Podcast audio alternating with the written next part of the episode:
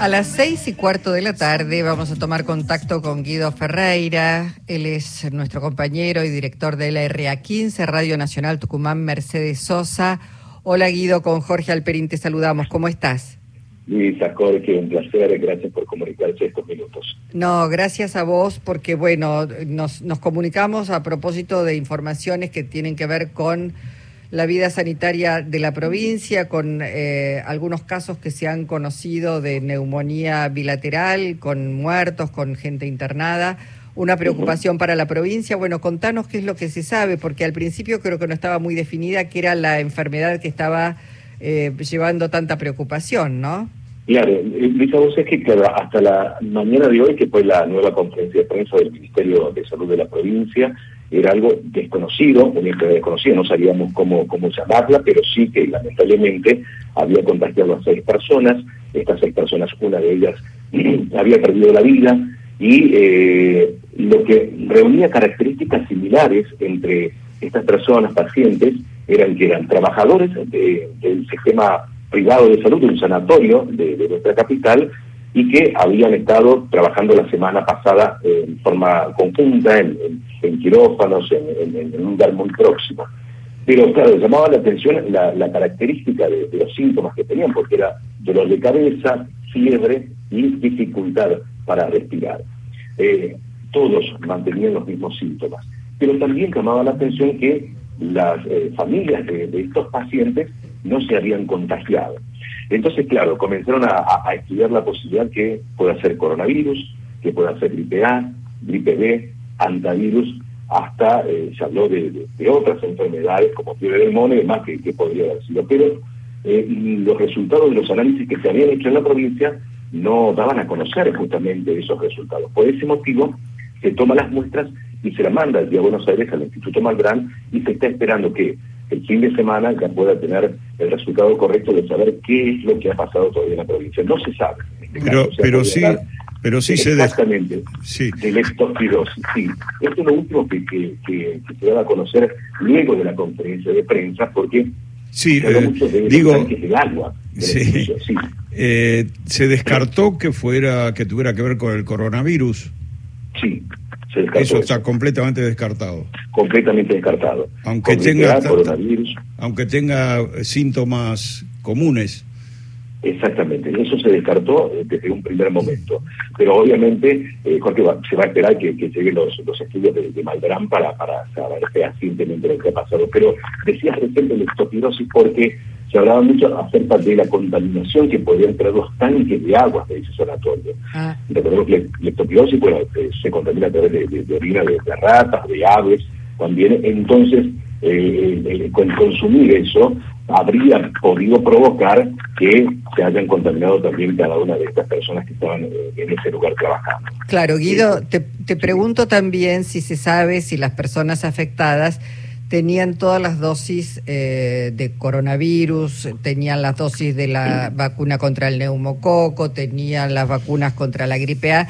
Digo, porque eso también va dando la pauta para poder descartar algunas enfermedades. En todo caso, si las cursan las personas que están inmunizadas, probablemente no lleguen a, la gravedad de perder la vida, ¿no es cierto? Por eso te pregunto si se sabe si estaban inmunizadas.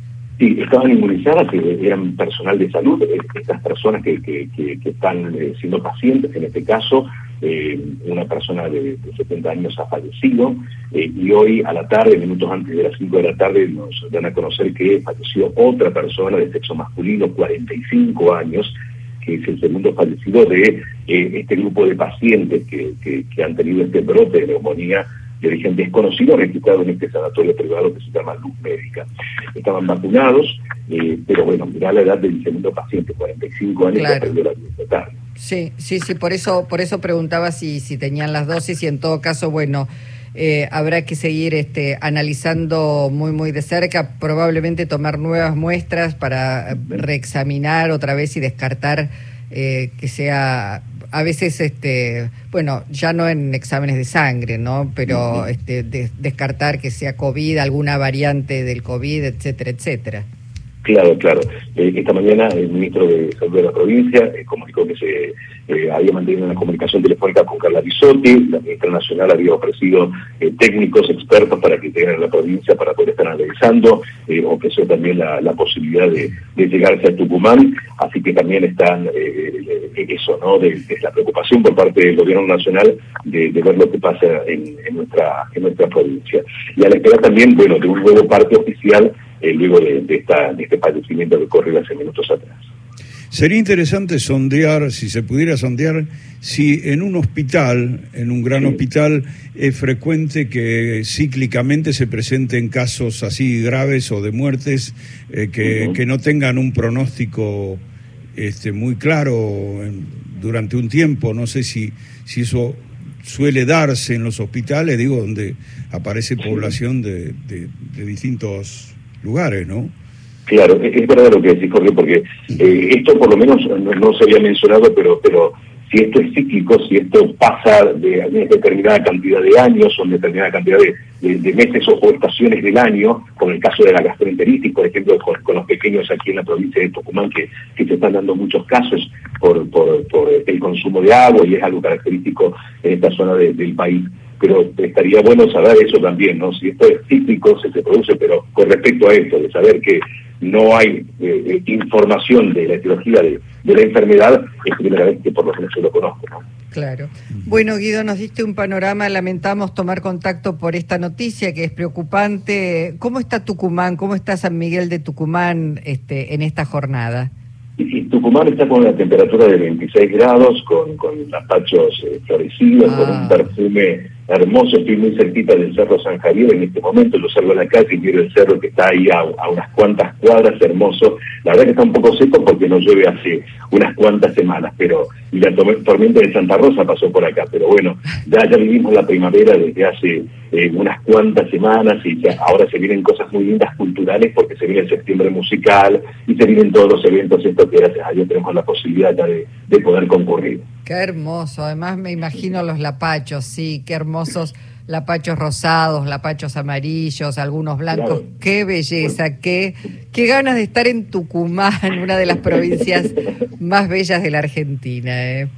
esperamos, los esperamos cuando, cuando deseen aquí estamos. Bueno, con mucho gusto. Gracias, Guido. Te mandamos un abrazo. Un abrazo, compañeros, que estén muy bien. Gracias. Guido Ferreira, el director del RA 15 Radio Nacional Tucumán, Mercedes Sosa.